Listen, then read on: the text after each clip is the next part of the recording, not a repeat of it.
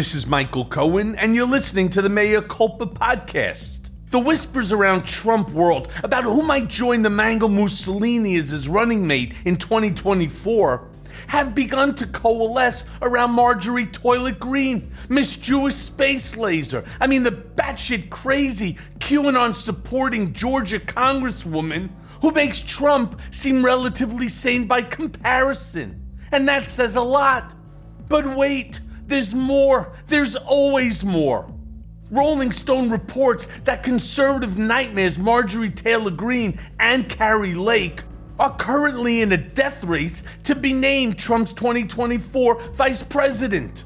While the women have remained polite publicly, behind the scenes, the two view one another with intense distrust and disdain, each seeing the other as direct competition for Trump's political affections. Now, Marjorie Toilet Green views Lake as a direct threat for the job. And Green has reportedly gone beyond simple attempts to raise her own profile in the ongoing Trump Veep stakes and has recently taken to trash talking the failed Arizona gubernatorial candidate to others in the MAGA elite, political circles, and conservative media. But the true irony in this death race is that Green has attempted to paint Lake as not serious enough to be a heartbeat away from the presidency. I mean, this is absolutely fucking true. Lake is a grifter without any serious qualifications. But this is quite rich coming from Marjorie Toilet Green, who is best known for harassing school shooting survivor David Hogg and bellowing into Nancy Pelosi's empty mailbox like a fucking stalker. That this person would let anywhere near the levers of power, much less the nuclear button, I mean, it's absurd, bordering on fucking criminal. But then again, the same thing could be said about Donald Trump, and there we go. So, as for whether or not either woman has any chance whatsoever of being named Trump's running mate, Trump seems to like the moxie shown by Marjorie Toilet Green. And that said, his own advisors are terrified of the prospect of either of these two individuals being given that opportunity. So, speaking of elections, new research is showing that the vaunted and often feared Trump bump is actually a liability. According to the Washington Post, having Trump's support is a huge asset to Republicans seeking their party's nomination. But when it comes time for the general election, Trump's endorsement is akin to a scorching case of herpes. So Philip Bump cites the finding of a 2020 University of Amsterdam study that determined Trump's endorsement cost Republicans, get a load of this, a whopping 11 House seats in the 2018 midterm elections alone. Now, a more recent study from the same school indicates Trump's endorsements provide a major boost to Republican candidates seeking again their own party's nomination, but hurts them when they face off against Democrats in the general election. Michael Hasseltine, who led the study, told Bump that endorsed candidates received a consistent and substantial electoral benefit in Republican primary elections, with these benefits growing marginally over time. Trump's endorsements came increasingly early in the election cycle, with an increased focus on backing likely winners and rewarding political allies during the primaries. But here's the difference the study also determined that Trump's endorsement hurt candidates when they squared off against the Democrat by around 1.5 percentage points. And Bump writes that, and I quote, This pattern still looms over Trump.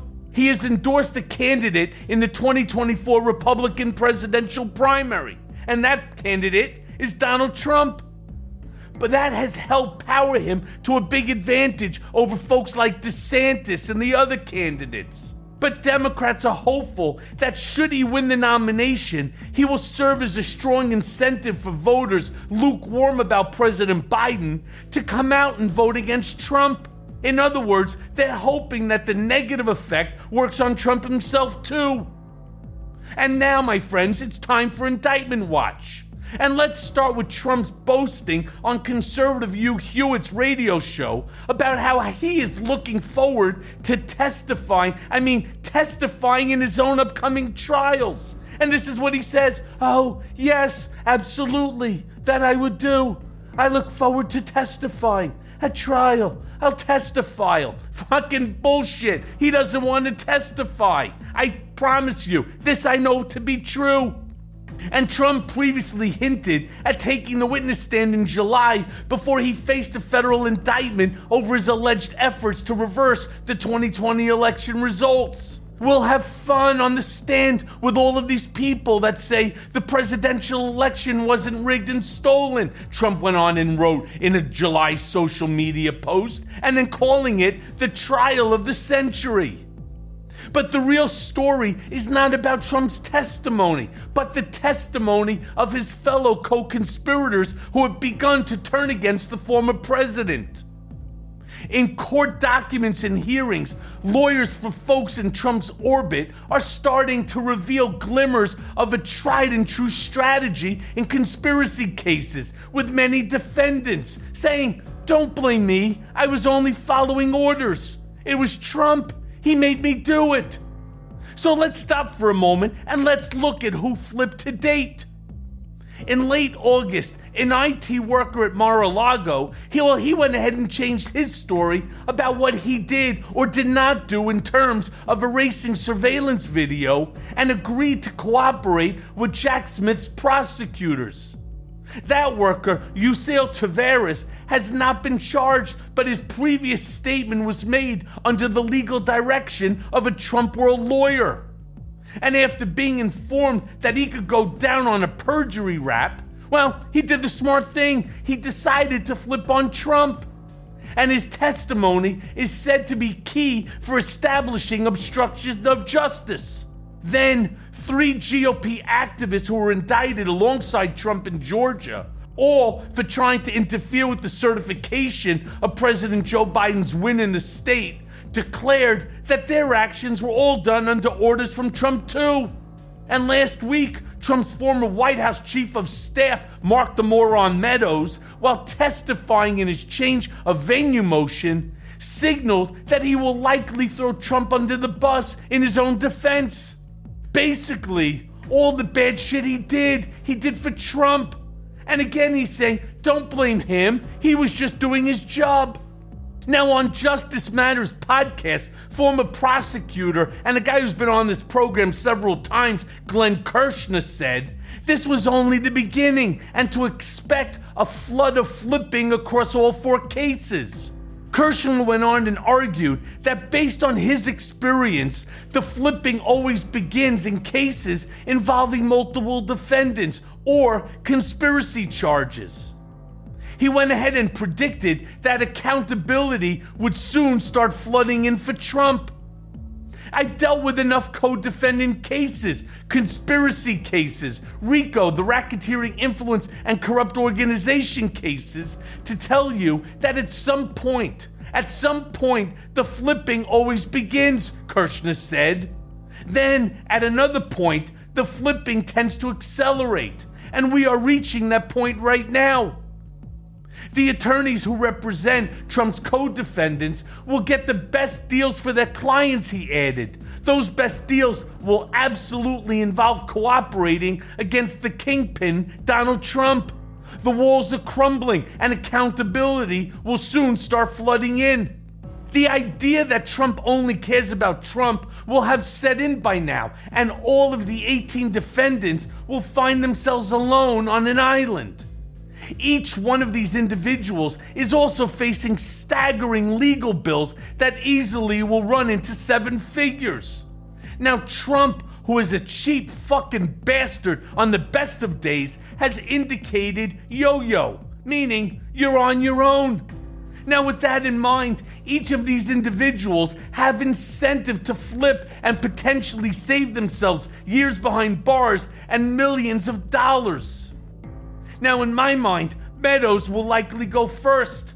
Why? Well, because he's easy pickings and he's likely already cooperated in the federal case against Trump. But here's something not to forget the big prize will be Rudy Colludi drunken Giuliani. I mean, despite being a drunken fucking buffoon, and if you read the transcript, an alleged sexual predator, Giuliani has a wealth of information on Trump that could send his former boss to prison for a very, very long time. So the next couple of weeks will be interesting as all of these folks wrestle with the reality that they are serving a fraud who doesn't give a fuck about any of them.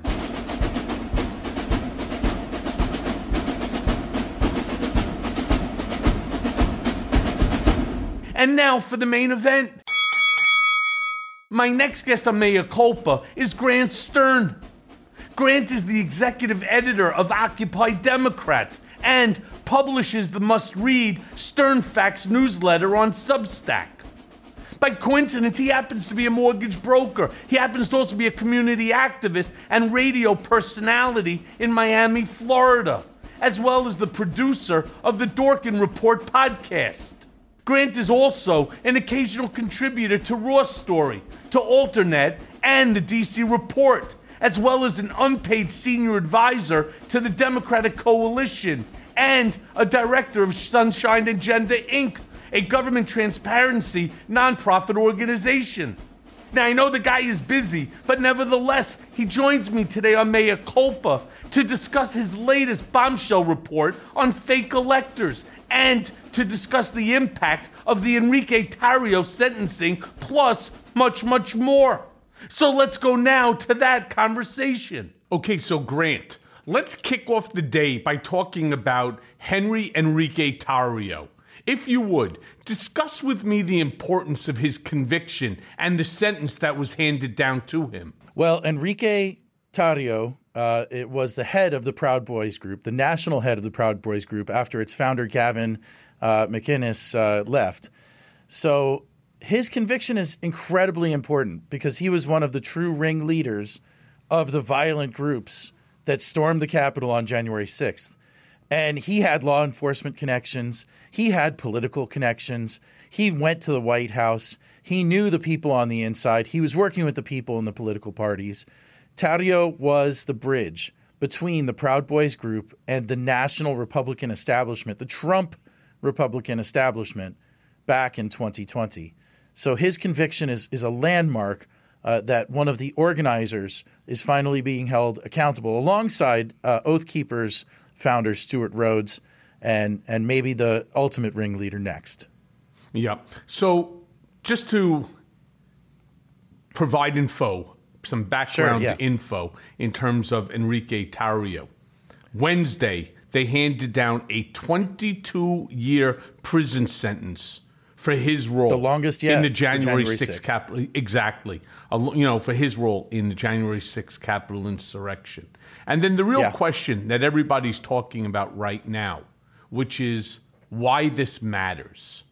I mean, basically, it's just another you know, it's another conviction. Uh, I believe 22 years is a very long time. Uh, I was on M- uh, CNN the other day with Abby I Phillip, and I had turned around and I had said, "Look, I know because I was given a three-year sentence, and you know, even though I only spent 13 months in and the rest of it on home confinement due to COVID, I tell you, the 13 months sucked."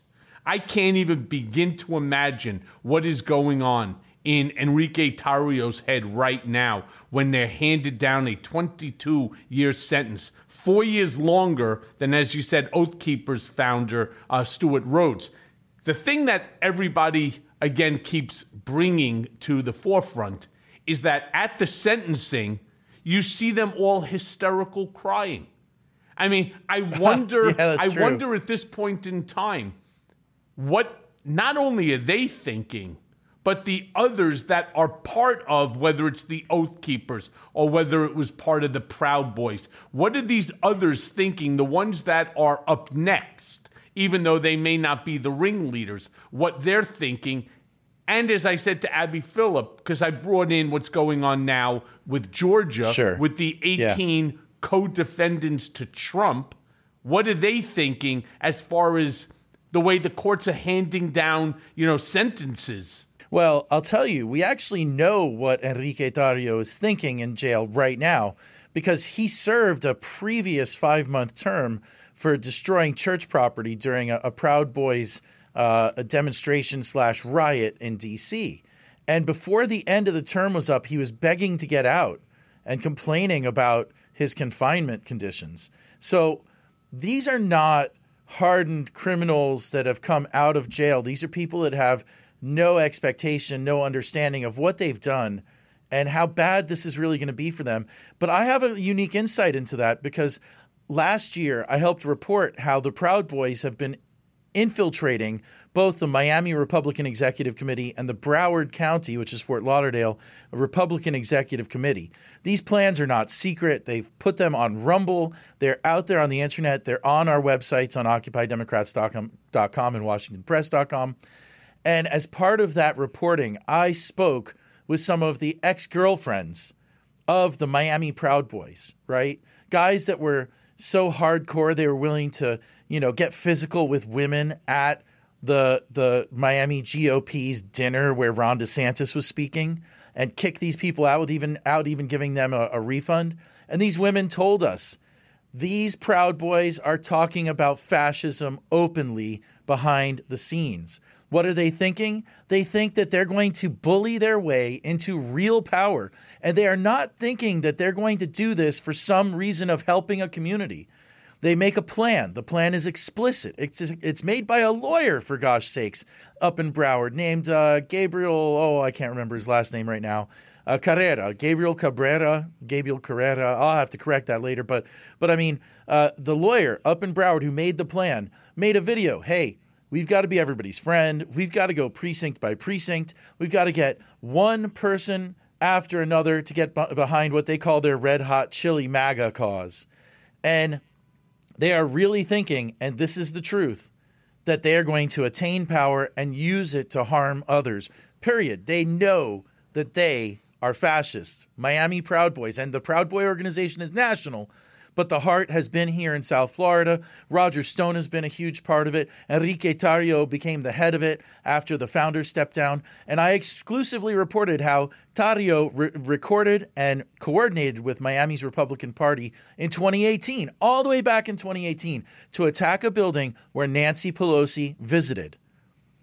And. I'm telling you, these people are fucking serious. They are well, fascists. They want to cause harm using the arm of the government. End of story. Look, I got to tell you, Matthew Graves, who is the United States Attorney for the District of Columbia, said openly in a statement, and this is why 22 years, even though they were looking for 33. Here's what right. he said, which corroborates the statement that you just made on the seriousness of not just um, Tarrio, but also the Proud Boys and what they're looking for. No organization put more boots on the ground at the Capitol on January 6, 2021 than the Proud Boys. And they were at the forefront of every major breach of the Capitol's defenses, leading the on the ground efforts to storm the seat of government. That's a pretty scary statement for a United States attorney to come out and say, which is one of the reasons that they felt justified in a 22 year sentence. You know, look, say whatever you want. 22 years is a fuck long sentence, man. It's a really I mean, long sentence. That's a really it's, long sentence. Long. I mean, I don't know how old uh, Enrique Tarrio. I think he's in his 40s. But by the time he comes out, I mean, the guy's on Social Security. Just about. And you know what? The fact is that the Proud Boys have not gone anywhere. They have infiltrated Miami's Republican Party, and the head of the party said, well, they have a First Amendment uh, right to just do what they're doing. But they're not just doing that. The Proud Boys are the the male wing, let's call it, of the Moms for Liberty group. Down here, the Moms for Liberty are one place, the Proud Boys are the next. I mean, they are terrorizing journalists. They are going and they're speaking at public meetings, which is their right, of course. That's their First Amendment right. But I mean, these people have become part of the base of the Republican Party in a much bigger way than anybody understands. And political violence is terrorism. That is terrorism. If you think Enrique Tarrio did the right thing on January 6th and did nothing wrong, which by the way is, you know, they wear t-shirts that says stuff like that, then you're no different than Osama bin Laden, okay? The difference is instead of bringing down a couple of towers, you decided to try to bring down the actual government itself, or your group did, the Proud Boys.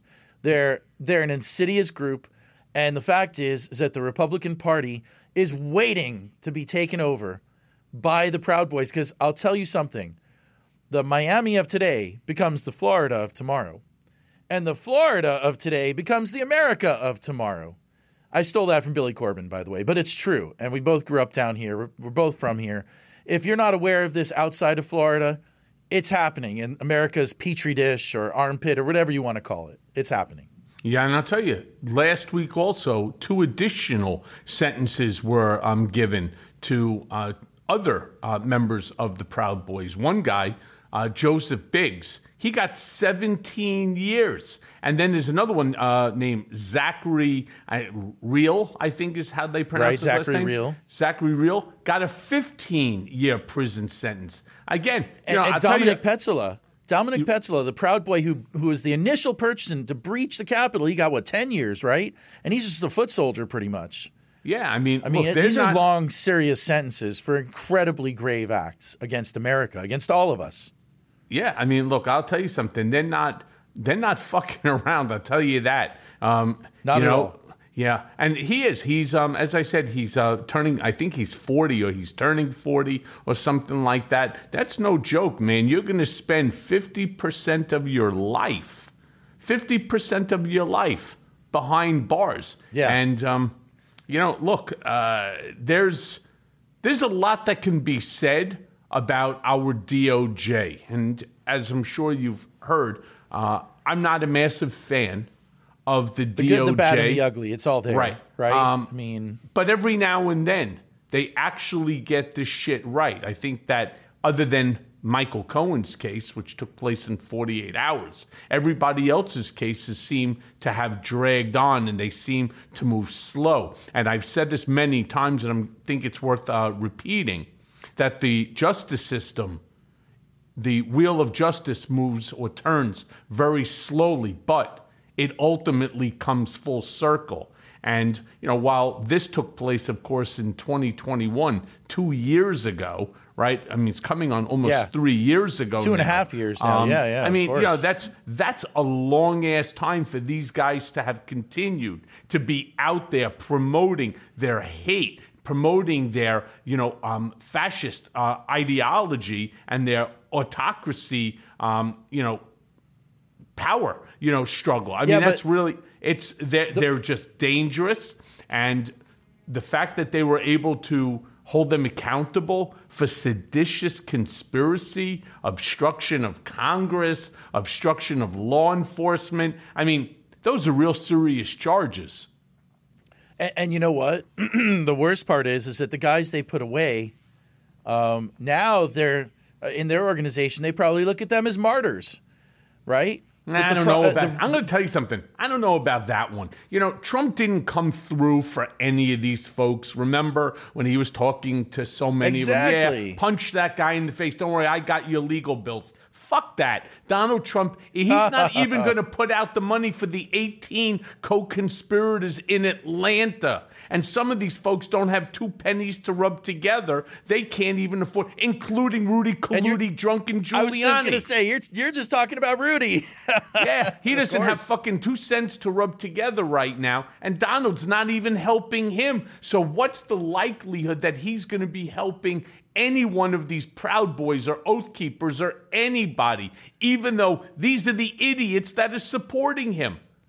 Actually, you know what's really crazy? Sidney Powell was using her uh, nonprofit to help some of these January 6 defendants. How wild is that? Of all the people, Sidney Powell was spending money to do that.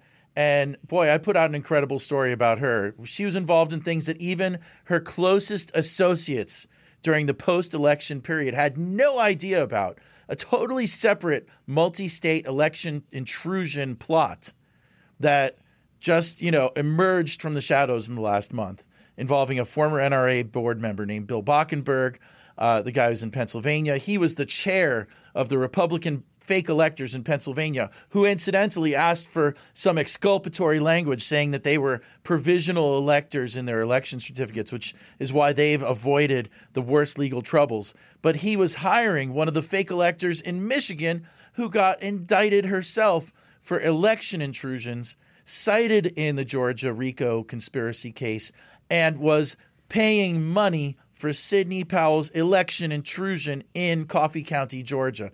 How insane is this web of of just conspiracy among these Republicans who are trying to overthrow our elections? And the whistleblower who brought it to me, he said, "Look, why else would they break into a Republican county on January 7th, 2021, a county Donald Trump won with 70% of the vote? They don't care about the 2020 election results. That was all a veneer. They care about 2024. It's unbelievable what's happening in our country. It's on my, my Substack, which is grantstern.com. Uh, unbelievable stuff happening out there. And, yeah, that was your thank that God was your latest. Somebody is doing something about it. Yeah, that was your Yeah. latest Substack. This, um, I mean, it's a bombshell reporting. You know, um, and as you said, you know, that's tying Sidney Powell. There's something seriously wrong with Sidney Powell. I mean, There is. I I don't know even how to describe the the level of the indoctrination into this dumpster cult of Trump Yeah. where where this where she's getting it from. I mean, th- let me be clear. I was working for Trump from 2007 to 2017. Actually, I had worked for him, not working for him, but working as a lawyer where he was my client prior to 2007. But I'm with him for well in excess of a decade. And during in that transactional of- real estate, Yes. transactional real estate work. Correct. And during that period of time, including the year of 2017, I never heard of Sidney Powell. I never heard her name. She wasn't part of the campaign. She wasn't part of the post campaign, the when he became uh, president elect, or when he became president. All of a sudden, this dipshit shows up you know, at the very end, when Trump is, as my grandmother used to say, of Gachakta Tsuris, right? She's got real troubles, right? All of a sudden, she shows up and she's now involved in all of this wackadoodle shit. I mean, so you dropped this bombshell on the Substack, right? Tying Sidney Powell to the Pennsylvania Republican fake elector chair, Bill Bachenberg, and there's this multi state scheme, again, designed to subvert the 2020 and coming up the 2024 2024, elections. How badly do you think that she's now going to get fucked? Oh my gosh. I mean, first of all, I'm surprised now that Sidney Powell didn't get somehow tied up in the Michigan stuff. But it's clear that prosecutors have honed in on all of these documents that these folks have been trading. And from what my report says, essentially the funders were using lawyers like cutouts and not like lawyers. A lawyer, as you know, has a, a, a attorney-client privilege when they're representing a client in a matter of law. But when they're not working in a matter of law, they're just acting as a business agent or something. The the privilege, the secrecy doesn't adhere. Well, but doesn't these are. Republicans, right? It, doesn't, exist. exist. And, and so these are Republicans that are using lawyers like a mob boss uses a lawyer. Well, I'm going to funnel some dark cash through my lawyers here. And in fact, I want to keep my hands so clean, I'm going to have my lawyers send my money to my, another lawyer to get things done. This is what the report says. You know, but Sidney is an in- incredibly interesting case. I've spoken with lawyers who knew her from before the Trump era, and she was respected. Her book, uh, criticizing the Justice Department, uh, as the other lawyers have said, if not well written, at least highlighted real examples of prosecutorial misconduct. Okay. But from the day she met Michael Flynn, I'm imagining that everything for Sidney Powell changed. And I mean everything. Michael Flynn is, he's a singular character in the right. And he is certainly one of the most important people that's not been indicted for anything. I mean, this is a man who who uh, uh, signed a plea deal saying he got uh, he lied to the FBI and admitted to a list of other crimes. We're talking about Foreign Agents Registration Act crimes and all sorts of serious stuff for a man who is a high-ranking for, former member of the military. And Michael Flynn's job at the DIA, the Defense Intelligence Agency, people don't understand what does a defense intelligence agency do, do, right? I mean, part of it is they find out what's happening, right? They gather intelligence uh, of you know for the military, battlefield intelligence. They find out what's going on. But part of it is they're in charge of what what was called in Vietnam as winning the hearts and minds. And part of that could be propaganda. That's how he got involved in the Trump campaign. He was involved with a military psychological warfare company called Cambridge Analytica. So when you look at what happened, well, he hired Sidney Powell to defend him, while Donald Trump's old attorney general, Bill Barr, your nemesis, Yep. went and defended Michael Flynn from the inside after and that after the plea was entered. And you know, anybody in the law knows after a plea deal is entered, it's almost impossible to take it back when it's accepted by the court. You know, uh, if a plea deal is finalized, it's almost impossible to appeal it, to remove it. Um, they're very hard to undo. They're a final judgment of the law, right? And so he brings in Sidney Powell to make all this ruckus. And I'm just guessing here that he indoctrinated her too. Michael Flynn is a dangerous individual. He understands people in a way that I think uh, people don't understand about him.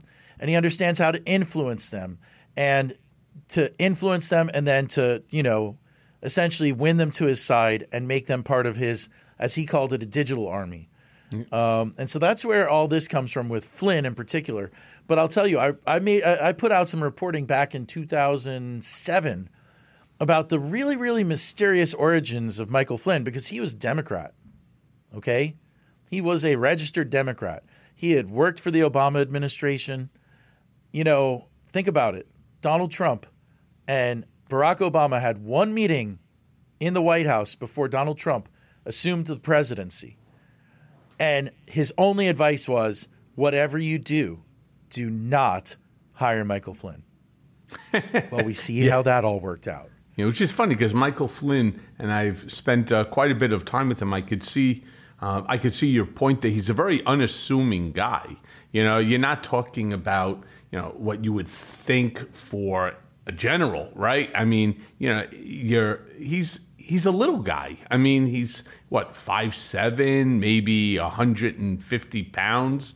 Uh, I mean, he's not what you would think. He's not like, um, you know, you get a guy like James Comey as an example, who's like six foot seven, Yeah. right? I Yeah. mean, you know, or you, or He's you not the guy that walks into the room and everybody turns their head.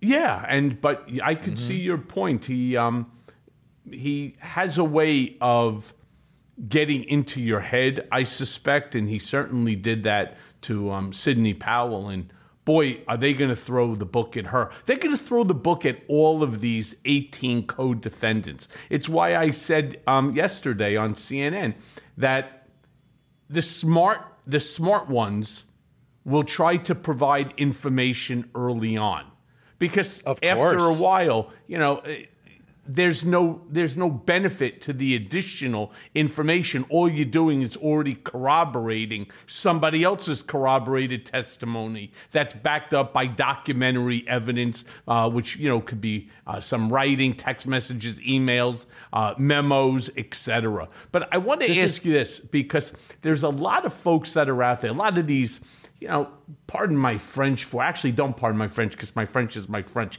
These fucking, you know, pundits, these idiots, you know, as I like Oh, to gosh. say. And they're on they're on every they're on every fucking station, right? And they, these pundits, they're like, yeah, but these guys, and referring to like the Proud Boys or the Oath Keepers, and you know, these guys are harmless clowns that they broke a few windows and ganged up on folks, but were never some pallid military, you know, um, organization capable of overturning an election. Grant, what says you? You know, I'm sure pundits in the King George's court in 1773 said the exact same thing about the Americans in Boston, okay? I mean, this is the dumbest hot take there is, but it's what's called conventional wisdom, right? In other words, if you're stupid, you have no evidence, you're going to believe something like this. The reality is is that influence matters. It matters a lot. Okay? Influence is what they call soft power. Well, why would you call it power if it's not powerful? Influence matters. These people have influence. They influence others. Okay? And the funny thing about it is that if you these pundits had spent any time outside of the political arena, right? They would understand how influence works inside of peer groups, right? I interviewed a former cop that was part of LAPD's Rampart division. Yes, the one that caused the movie to happen. He was there, right? Mm-hmm. And he told me about how there's not a lot of cops that are terribly bad. There really aren't. But the sociopaths wearing badges dominate the conversation. They dominate the culture. They demand adherence. They demand attention. No different than the sociopath we had in the White House for four years. Okay? Just by demanding attention, by holding the mic, by those other people having to hear what, what's being said, and then pressure. And they pressure more, and they pressure more. And that's how a small group of people can influence a large group of people. And it happens in the uh, uh, outside the Republican Party. It happens everywhere. Do you think the resistance happened because there was a million people who were all super influential and they influenced a bunch more? No, it was a very small group of very influential people who then motivated a million people to get up in arms and, and use their First Amendment rights and change things. And that's how changes always happen. Small groups of people create ideas, and you can't kill an idea, you can't fight an idea with your hands, you can't kiss an idea. Ideas have a life all their own in an intelligent species, which sometimes it can be hard to say that we have that in American politics, but intelligence it, it, ideas they matter and these people are sociopaths they're injecting these ideas into the republican party But- on the grassroots level Sure. and turning them into the agenda nationally But Grant, here's the problem. Everybody, whether you like the ideology or not, whether it's uh, white supremacy, whether it's um, you know any hate group, they have a fundamental First Amendment right to hate. They absolutely, course they do. I never said they don't. do. Right. You know the point but they I don't have a right to be amplified by a, a social media platform they don't have a right for a political party to pick up their hate and turn it into their platform Well, right? Those aren't rights. Those are decisions. Well, those are that- it is- decisions. Sure, a they have decision, the right but to speak it right here to you to me on this sidewalk but they don't have a right to be amplified. Well, And that's what's do- happening here. Well, they do. Th- what they don't have a right to do is to bring guns, bear spray, baseball bats, you know, zip ties, knives, pipes, body armor body armor, Yeah, and sharp attack- objects, yeah. sure, and attack. Oh, how about the guy know, with the, gu- the person with the the bombs? You know, everybody forgets the bombs on January 6th because they didn't blow up, but certainly they caused a, a little ruckus. I mean, outside of the DNC, outside of the RNC, they're like right next to each other. By the way, I mean they're really close by. Yeah, and I don't People believe don't they ever found. right I don't the think they ever found out who it was that planted them. Uh, who We knows? still maybe don't know to this day. Well, maybe one of these uh, Proud Boys or Oath Keepers that are looking at 22 years. Maybe they want to get a couple of years off that sentence. But you know, look, that's the whole problem. It's the whole argument that everybody's making now. It's well, they do have a First Amendment right to their free speech. And if your free speech is hateful speech, well, it's okay. You know, you are allowed to do that. What you're not allowed to do is try to storm the Capitol. You're not allowed to try That's to hang speech. Mike Pence. You're not allowed to try to kill Nancy Pelosi. You certainly can't smash, you know, windows and enter a, you know, a government building in order to seize it, to take it over, and especially to do so with the intent on stopping a congressional act which is required in order to have the peaceful transfer of power. And you may remember Absolutely. at my you know, at my um, House Oversight Committee hearing, I turned around and I warned, I warned the country. The, I think about it every day, man. I do. I think Donald about Trump- it. Like seriously, right. at random times, I think about this. You know, I'm like, shit.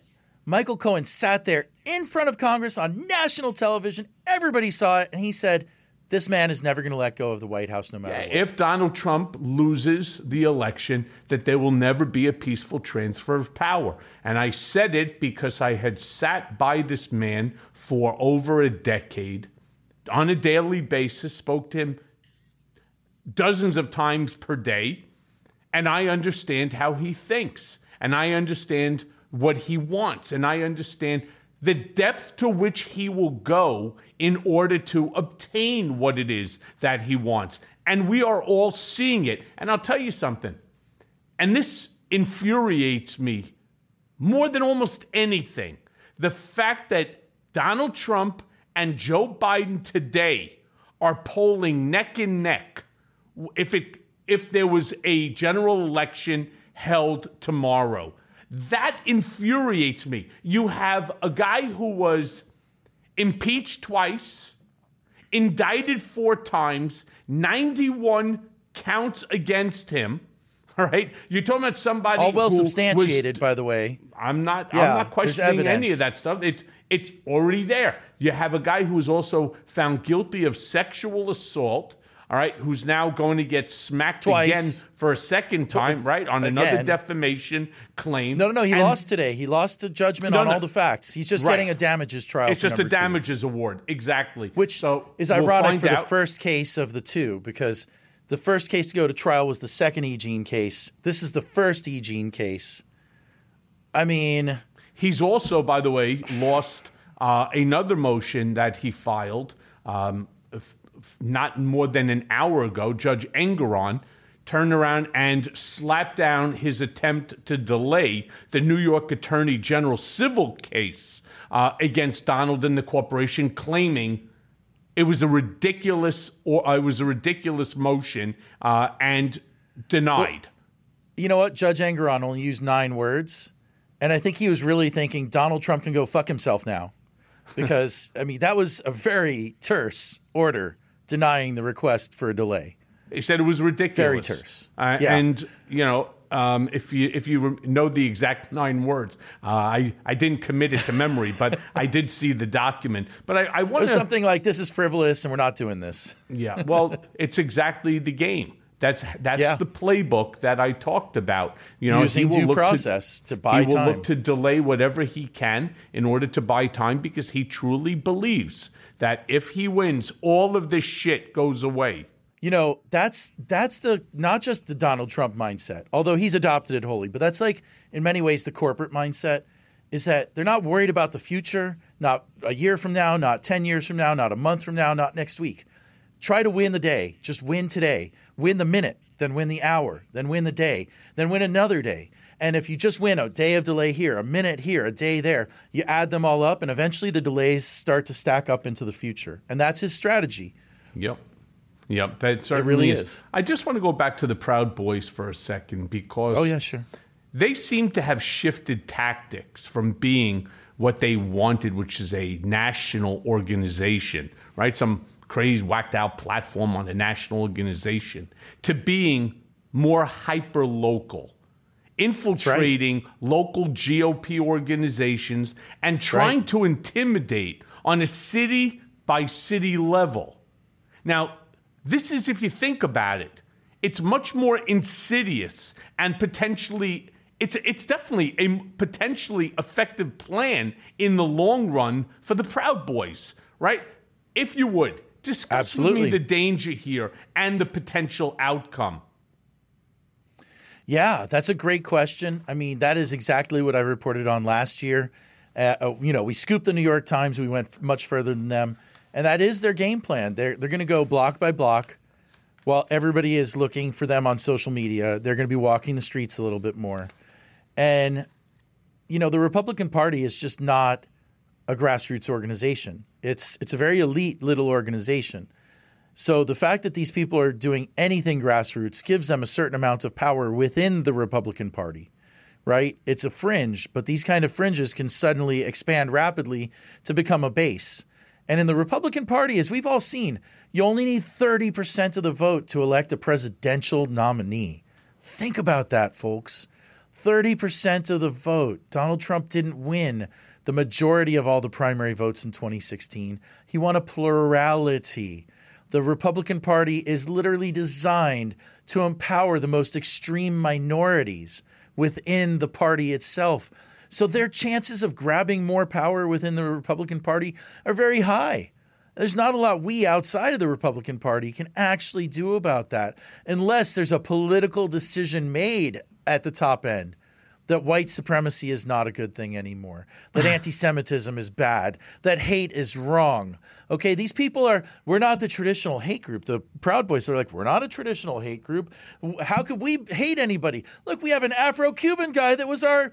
Our head of the group. I mean, yeah, he's in jail for seditious conspiracy because he wanted to overthrow America, but that means we're not real bigots, but they are real bigots. That's the Proud Boys thing. And I'll tell you, until these Republicans say we're going to turn our backs on hatred because this is a gun that could be pointed in both directions and it could ruin us just as surely as it ruins everybody else out there. And stop with the false equivalence and stop with lying to themselves. I spoke with a Jewish woman who said that the Nazis aren't real two weeks ago and she's a Republican. I could not believe what I heard. Yeah. But that's the kind of denial that Republicans have come to with these extremists in their midst. And until they exit the magical thinking land of everything's okay and the Nazis don't exist, there's going to be a lot of trouble in this country. And it's got to come from within. We can pressure them. And what we've done is uh, really important because we've shrunk the numbers of Republicans. And we need to keep shrinking them like a cancer in our country, right? Until eventually we a core group of them yeah. says, enough with the hate. Yep. I actually thought that we were, but it goes to show you Trump opened up Pandora's box but the to this, and he turned around and he showed them that it's okay to have this hate and it's he okay to express it publicly. No longer right. hiding in their little caves, right? In their little in their little you know basements under mom's yep. house, you know, having Forget their having their meetings. Nazi now Pride. Out, it, it yep. was Nazi Pride Week all yep. for four years. Infrastructure Week didn't work out, but Nazi Pride Week never stopped. And and unfortunately in the Republican Party it still hasn't stopped. Right? And it's because of the you know, it, it's because people have prejudices, but this is extreme. But this resonates with the people who are inside of this party today and that's that's really sad, but I got to tell you something about the polls you mentioned. Okay? Take those polls and throw them in a bath, uh, drown them, throw the bath into a river, throw the river into space. None of that matters. In 1983, people were writing the same stuff about Ronald Reagan. The New York Times published a Gallup poll in 1983 saying Reagan was losing by seven points to Walter Mondale. The National Journal, a very respected, uh, you know, insiders uh, Beltway journal, was writing that is Reagan's economic plan going to be enough for him to win? It, because 36% of poll respondents thought he shouldn't run, and 46% approved of his job rating. Almost identical numbers to what Joe Biden sees.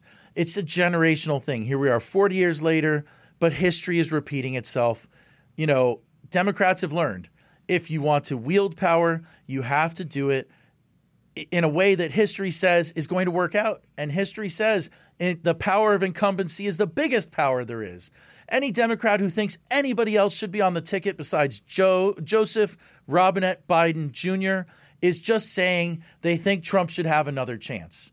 They don't know it. Maybe they're they're convinced by these pundits who don't know nothing about nothing. They graduated from journalism school and went into punditry school and went left yep. punditry school and went into bloviating. But I'm telling you, these polls mean nothing. Nothing at all. I will tell you, I was thinking about, you know, somebody like Enrique Tarrio in prison. And I'm saying to myself, you know, not that where I was at uh, at the beginning, you know, where they, where they held us uh, for the COVID, where they had me for 51 days in solitary. That was the real prison. Terrible. Before before that, I was at the you know the lowest level. Um, it, there, in fact, there were no gates, and I and I had a car. I don't know if you know that, but I actually had access to a truck. I had uh, a truck wow. that I used to drive around, uh, you know, moving some of the equipment. I had access. To, if I wanted to leave the grounds, I could have just driven off. In fact, I could have called an Uber and that's how I that's how I could have escaped. But why would you? It's the it's minimal, minimal, minimal lowest security that you can imagine. You know, there's like 120 guys there for four guards, three guards. So it's not a place anybody wants to escape because if you do leave, you end up across oh, the across it. the road yeah. where. So I'm thinking to myself about Enrique and saying where's he going to fall in into a group? He's certainly not going to be with the white supremacists.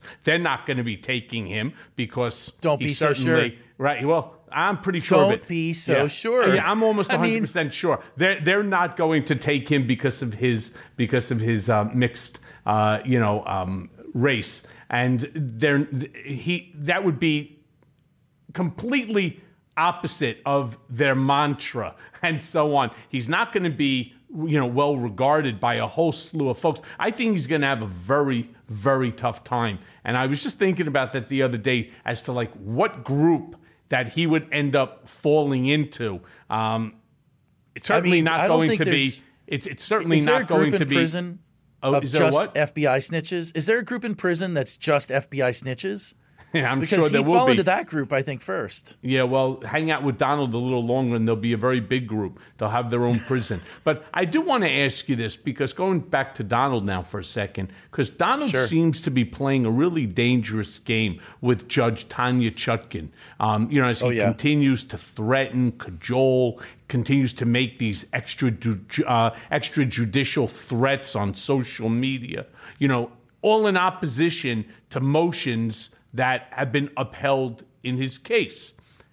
So my question to Right. you, Grant, is at what point does Chutkan or any of the other judges for that matter finally slam the fucking gavel down and jail Trump for contempt?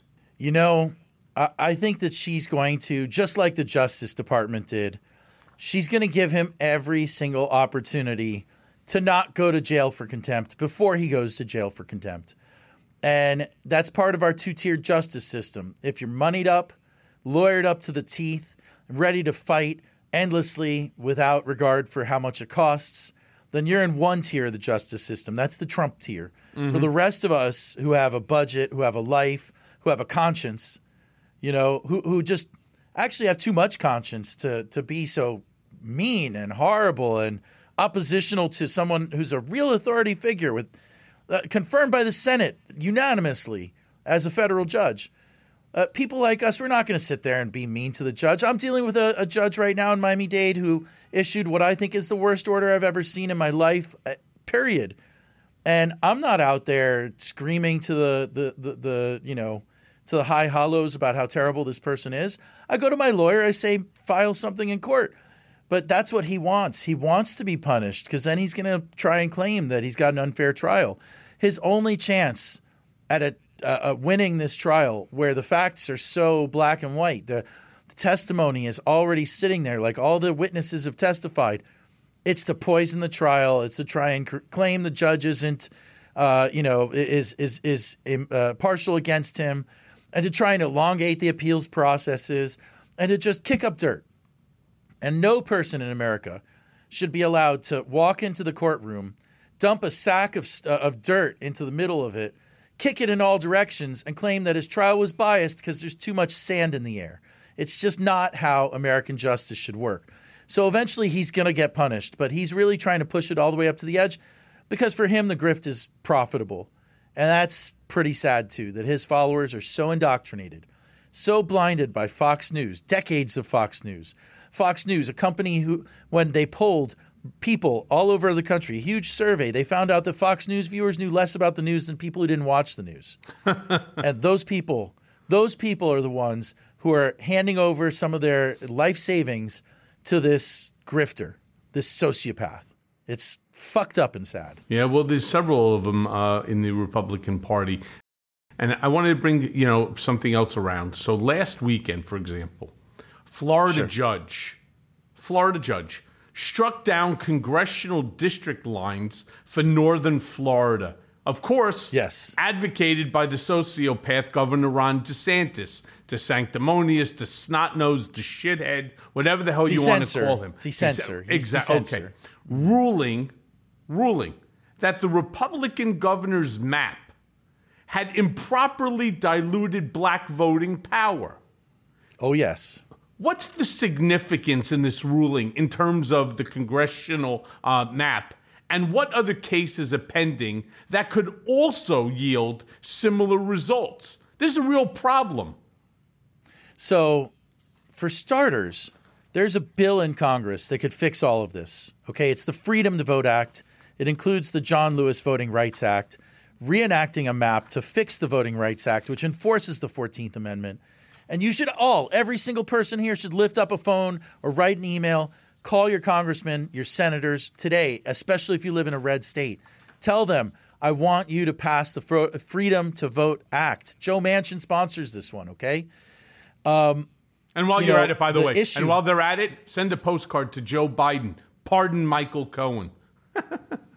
Okay, I'll let you throw that one in there. You're the host. So, so what this ruling in Florida says, and I'm going to get to the rest later because I actually wrote a huge Twitter thread that's got over a million views so far and counting about this. But what what the ruling in Florida says is that beyond a shadow of a reasonable doubt, Ron DeSantis is a racist politician. In the past, they would call him a Dixiecrat. Okay? He's a man who intentionally took away a black held seat that was drawn that way to comply with the Voting Rights Act. And it's not like usual where you say, oh, it was a legislature, a bunch of people decided this. No. The Florida legislature passed a map that complied with the VRA. The governor vetoed the map. He bullied the legislature to push it through, and he took away four, not one, but he actually took away four Democratic seats. All they can do with the VRA is restore one black held seat, which was held by a Democratic congressman named Al Lawson. Al Lawson said he's going to run again once the maps are done. It it shows you why in Florida the Republicans were actually considering there's an actual bill filed to make it defamation per se if you call somebody a racist. How screwed up is that? Yeah, it's an opinion. If you say this person's a racist, that's my opinion. It's my First Amendment right to say it. In Florida, they want to make that defam- uh, defamation per se on its face. This is insane. I mean, I interviewed Michael the Black Man. You know who he is, right? The I guy do. that stands behind Trump uh, and he's got the sign. Yeah, the And one, the one that says pub- Blacks for Trump, and he's actually on the payroll. Yeah, yeah. He uh, he published a a full page ad in the local tabloid saying that the head of the Miami Republican Party is racist. He was shocked when I told him that Republicans want to make that defamation. He said, "How can you restrict calling somebody a racist if you can't say who someone really is, like Ron DeSantis, for example?" And these maps deprive people of their vote. Period. It's insane. Ron DeSantis did it without even thinking. And where is this happening? It's happening in all the states of the Deep South that were covered by the pre clearance provisions of the Voting Rights Act. That's how they enforced it because they said, look, endless litigation serves nobody, it's costly. And here we are with people who just don't care, right? They're going to cheat, go to court, cheat again, go to court, cheat again. Just like Donald Trump, they're winning the day, winning the next day, winning the far, further day. We won the me a election, favor, and they go on. Yeah, do me a favor. Just remind me who was this guy? Because I think I have him confused with somebody else. I thought that that's the guy who's part of the Trump uh, campaign uh, for uh, who's running uh, Blacks for Trump, who I believe is on the payroll of the Trump campaign. Different guy, correct? Uh, I made a mistake. Michael Symonette. Uh, Michael Symonette is Blacks for Trump. I don't know if he's necessarily involved with the campaign, but certainly he was given the privileged spots behind Donald Trump for many years. Uh, you know, he's a mega MAGA. Um, Michael Symonette is from Miami. He he used to uh, be part of the Yahweh Ben Yahweh cults. He was charged with the murder conspiracy and, and acquitted. Um, that that's the guy we're talking about. Y- Yeah. You would recognize him. You could actually Google Mike the, Michael the Black Man. Um, but hearing him tell me that it's insane that people like Ron DeSantis want to ban, uh, you know, being able to say that someone else is a racist. Yeah, so I am. So I Um, was. it just I shows you correct. how how this is really impacting even Republicans. Yeah. like Republican racism is now eating their own. Yeah, so I was I was correct. It's the guy who's standing behind this. Generally, there's Yeah. three or four um, black Yes. black people that they have holding up signs. They put them camera right over Trump's shoulder, camera left, Yes. in order because something that I said to Trump going back to 2015 uh, when he was doing all the rallies, I said, with all due respect, boss, I said your rallies look like Klan meetings. I mean, there is no diversity in that at all, and that's when I had started something called the National Diversity Coalition to try to get people. I never in my life expected Donald Trump to become the worst version of himself imaginable. And he actually even exceeded that. He has become completely a completely different human being altogether. He was always an asshole, but it was an asshole in the real estate world here in New York. And so many of the developers are assholes. They fuck Well, over. Well, it's hard to tell, right? In New. York and real estate, that's hard to tell the It's- difference. it's- I totally sure. agree. Yeah. You know, but here, on the national stage, not just you know in for America, but the world, the guy's instincts have become the worst, the worst imaginable, uh, the worst fascist, autocratic, monarchical uh, type of belief in himself. His narcissism, his sociopathy has literally exploded in that peanut brain of his, whereby he legitimately believes that he is the second coming of Christ, that he is the Messiah, that he can lead this country into a better place. That's the bullshit lie that he wants people like these these um, folks with you know four teeth and three brain cells. That's that's what he is trying to relate to them, and they're buying it. When in fact, really, what he does is he looks at others. He looks at Kim Jong Un, Mohammed bin Salman. He looks at Vladimir Putin. When they told him Vladimir Putin is hands down the richest guy in the planet because he owns 25% of the entire country. Trump is saying, whoa, whoa, whoa, whoa, hold on one second. Our gross national product, right? Um, our GDP is It's huge. It's 50 times that of Russia. That would make me bigger. 50 times minimum bigger than Vladimir Putin.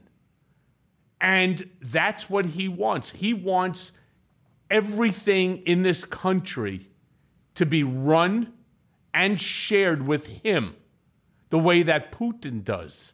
That's what he's really looking for, and that's what he's looking for in this presidency. But I do want to ask you this: talk to me, if you would, about Sure. about the history of this, because you just brought it up. The history of this racially gerrymandered map in the South, and you know how you know today's current conservative Supreme Court. That, in all fairness, these these assholes. I mean, they seem content to let these rulings stand. That's the part I don't understand. Well, that's. Uh, I mean, listen, I, I'm ready for this question. It's a tough topic, but you know, you have to know history. If you don't know history, you're you're living in a world that is two dimensional. Okay, and if you understand the history of where all this stuff came from, and and what it's caused, you'll understand how insidious it is. Okay, we're talking about America coming out of the Civil War. They passed the 14th Amendment to ban insurrectionists from holding office in government, like Donald Trump, for example, the MTGs of the world. But they also passed acts giving due process, applying it to the states, you know, guaranteeing the right to vote, that sort of thing. Well, that was not popular with the white population in the South. And after Abraham Lincoln was gone, we had someone who was very sympathetic to the South come in. It wasn't until uh, the next president, Ulysses, Ulysses S. Grant, came along and the KKK Act was passed, which is now called 42 USC 1983. It's the, the, the law that lets you sue local officials who violate your civil rights under color of law. That act was passed, and the DOJ was basically created to enforce those Civil Rights Act. The federal Department of Justice didn't exist before the Civil War. Think about how transformational all this was when they said on paper that black people would have rights equal to white people. The white people did not have it. By the end of the, the 19th century, Jim Crow had arrived, and that's what we're dealing with today, which is the condition of a very small, wealthy elite using their money and influence to influence people to hate in order to vote for things that they need because these wealthy people are filled uh, their bank accounts are filled with cash but they only got one vote. They need allies. And so jim crow it came about to write all of this racism into law in the southern part of america right? And it didn't happen overnight. One of the interim steps was the use of sheriffs actually taking away people's rights turning the freed black people back into slaves under another name. There's an incredible book uh, called Slavery Under Another Name that I've read, which describes it in intense detail, right? Uh, the, the movie uh, Life with Eddie uh, Murphy and Martin Lawrence actually depicts that, and Angola prison in, in Louisiana, Louisiana, for example. So all of this led to Jim Crow and actually putting hatred and racism, racism into law, which, as you see, is the exact method of operation of the Ron DeSantis's of the world. It, when you create racism in law, it creates a situation that is so far worse than anything imaginable by simply someone's First Amendment rights saying what they expressing their opinions. Okay? There was a group of people that looked at Jim Crow America and they said, you can put racism into law and then enforce the laws and everything is okay. We're to do that too. Right? They thought this was brilliant. Right? And they had this party called the National Socialist Workers Party, and people just called them Nazis for short. And we all know how that turned out. The Nazis literally took their Holocaust ideas from Jim Crow. That's how insidious this stuff is. And when Lyndon B. Johnson finally wrangled the Democratic votes to end Jim Crow in the 1960s, and LBJ was a very racist man, but he felt guilty. And when he did that, he wanted to end it.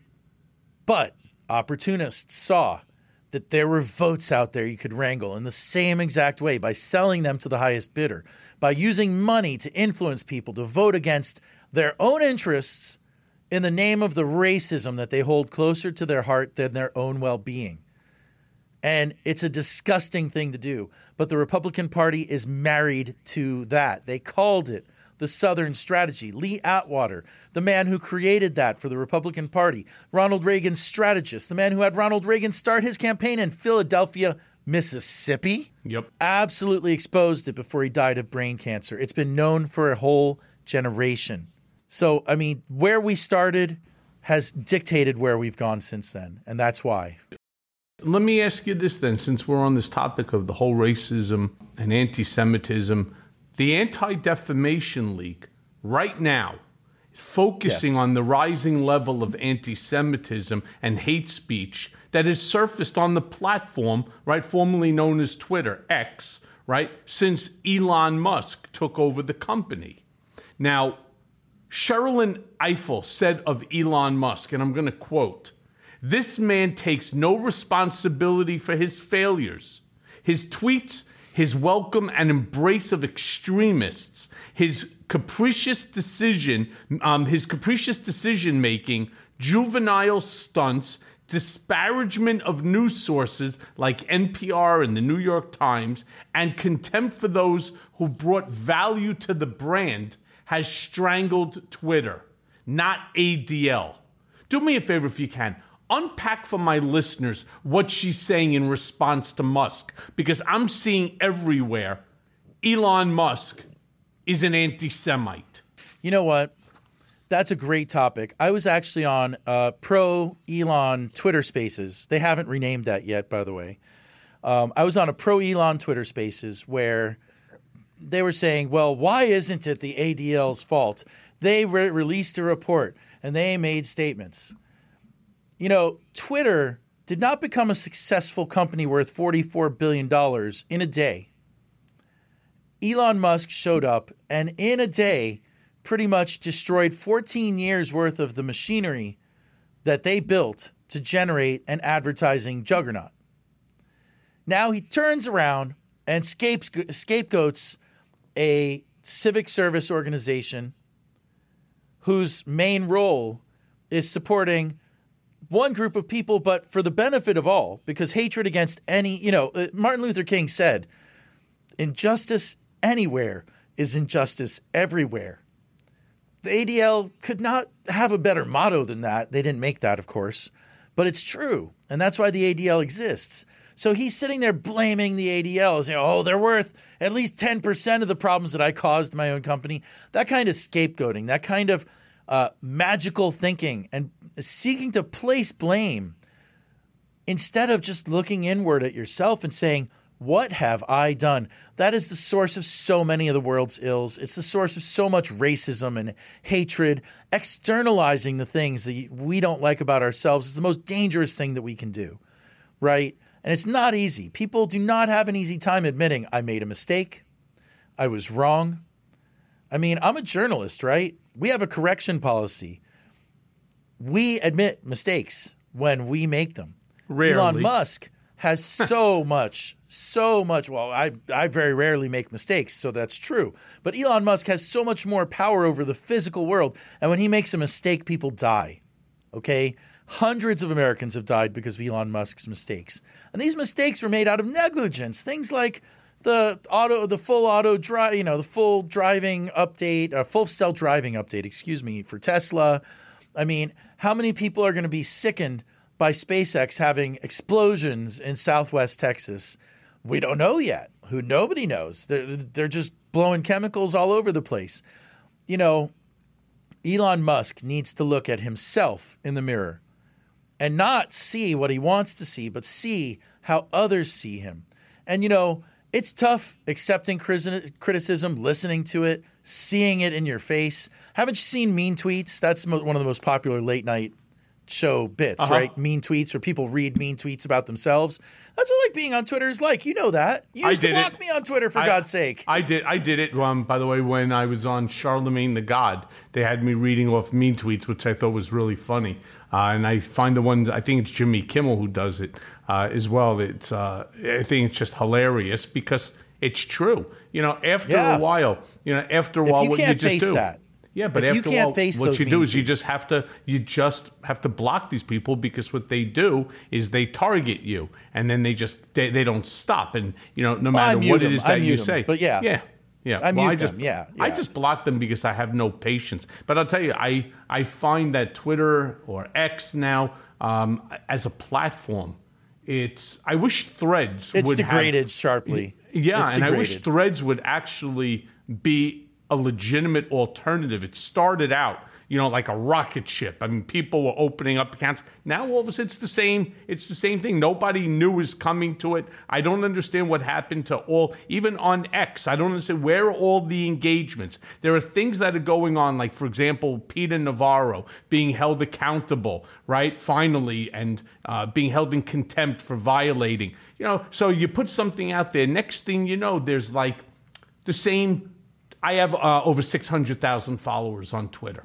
And so, sure. right, uh, and I used to have like this massive engagement. It used to be more, but somehow or another the numbers lowered. I refused to pay the, you know, the $8 right, a month here. for a blue mm-hmm, check. Yeah. So, you know, now if you have a blue check, chances are you're fake. You have maybe 14 followers and you're not the real person. Uh, and if you don't, then it's somebody to go into the account in order to check to see how many followers they have. You know, it's the whole thing is just backwards. He came in. It is. He turned. He. It's like he made scrambled eggs out of this thing. And Twitter, which used to be at least a source for conversation, it was a source for you know discourse. Um, you don't have to. You know, all of a sudden now it's basically a propaganda advertising machine, plain and simple. You know, I'll tell you, man, I've been on Twitter for a long time. I was actually joking with my sister about it because she convinced me to get on Twitter uh, 13, 14 years ago, right? My first tweet is to her saying, Hey, I'm, I'm on Twitter now. And then she stopped using it, of course.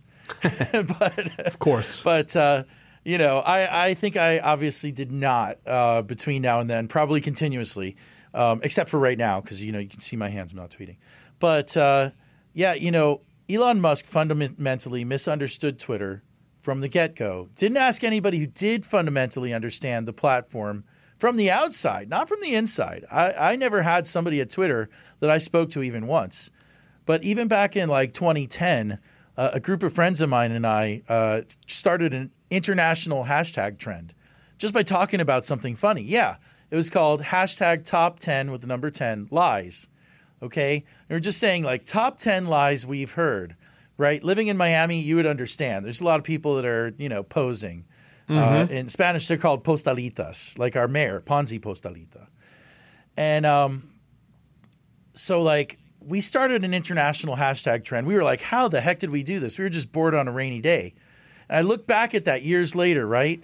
One of my top 10 lies posts was Donald Trump is qualified to be the president. That was the first time I'd ever t- tweeted about the guy. How about that? Talk about prophetic shit on Twitter. But it's like even years later, like I started making hashtag trends organically, not like I had some sort of button or you know some method or some this or that. It just I post something that went viral and it would go nuts and it would hit the trend board and it would sit there and top the American trends just by myself with the Occupy account. Yeah, not Right. Not anymore. Uh, I, I understood it from the outside, not from the inside. Elon Musk doesn't understand it from the inside. The outside or right on top of it. Okay, Yep. and that it's a platform to connect people. It's we've always said that Facebook is for the friends you have already. Twitter is for the friends you should have. Yep. Right? It's a universal phone book. And instead, he turned around and said, "Oh gosh, these blue checks, these people who are verified as the authentic figures that they are. The reason they came up with blue checks, part of it was that they wanted people to be able to be quoted by their tweets, but without verifying it was them." News outlets couldn't do it. So the verification provided this authentication for public uh, figures to journalism outlets that enabled Twitter's massive growth. Sure. That was a key part of it. All the people that have been on the inside have come out and said the blue check system was done that way. It is the heart of the and soul of the platform because it allows direct interaction with public figures and regular fe- people all over the country without any restrictions, right? Agreed. And he Yeah. turned it on its head. Nobody wants to interact with these crazy, you know, paid blue checks. Nobody. I don't want to hear somebody saying the same stupid thing all and all day they long. do They- is spew the same shit and the same lies. But Grant, let me let me thank you so. Let me thank you for joining me. You know, the hour goes by unfortunately way too quick. Um, I thank you. I definitely need to have you back because this this bullshit's not over, not by a long Not- stretch. not even And, close, we- no. and we're going to all be in some serious uh, pain over the course of the next 18, 20 months until we finally get to the election. So I will ask you to come back, and I thank you for joining me on Mea Culpa. Thanks for having me on the show, and thanks for unblocking me on Twitter. you got it, my brother. I'll see you soon. And now for today's Mea Culpa. In thinking about my own motivation for turning on Donald Trump, there were a number of reasons for my own road to Damascus moment. I mean, beyond the fact that it was the right thing to do, the fact that I was being thrown to the wolves to deal with everything, well, it was a wake up call. I mean, it is a cold, cold morning when you finally realize that this man who you have dedicated your life to serving and for whom you have given everything doesn't give two fucking shits about you. Once you get through that, your mind and the rest of it becomes quite easy. I mean, I expect the same process is right now occurring in the minds of all 18 Georgia defendants the one that knew Donald and the ones that don't. Because each and every one of them, and they're now completely and totally alone. They are wondering what happened and why did they allow themselves to have gotten sucked in so deep.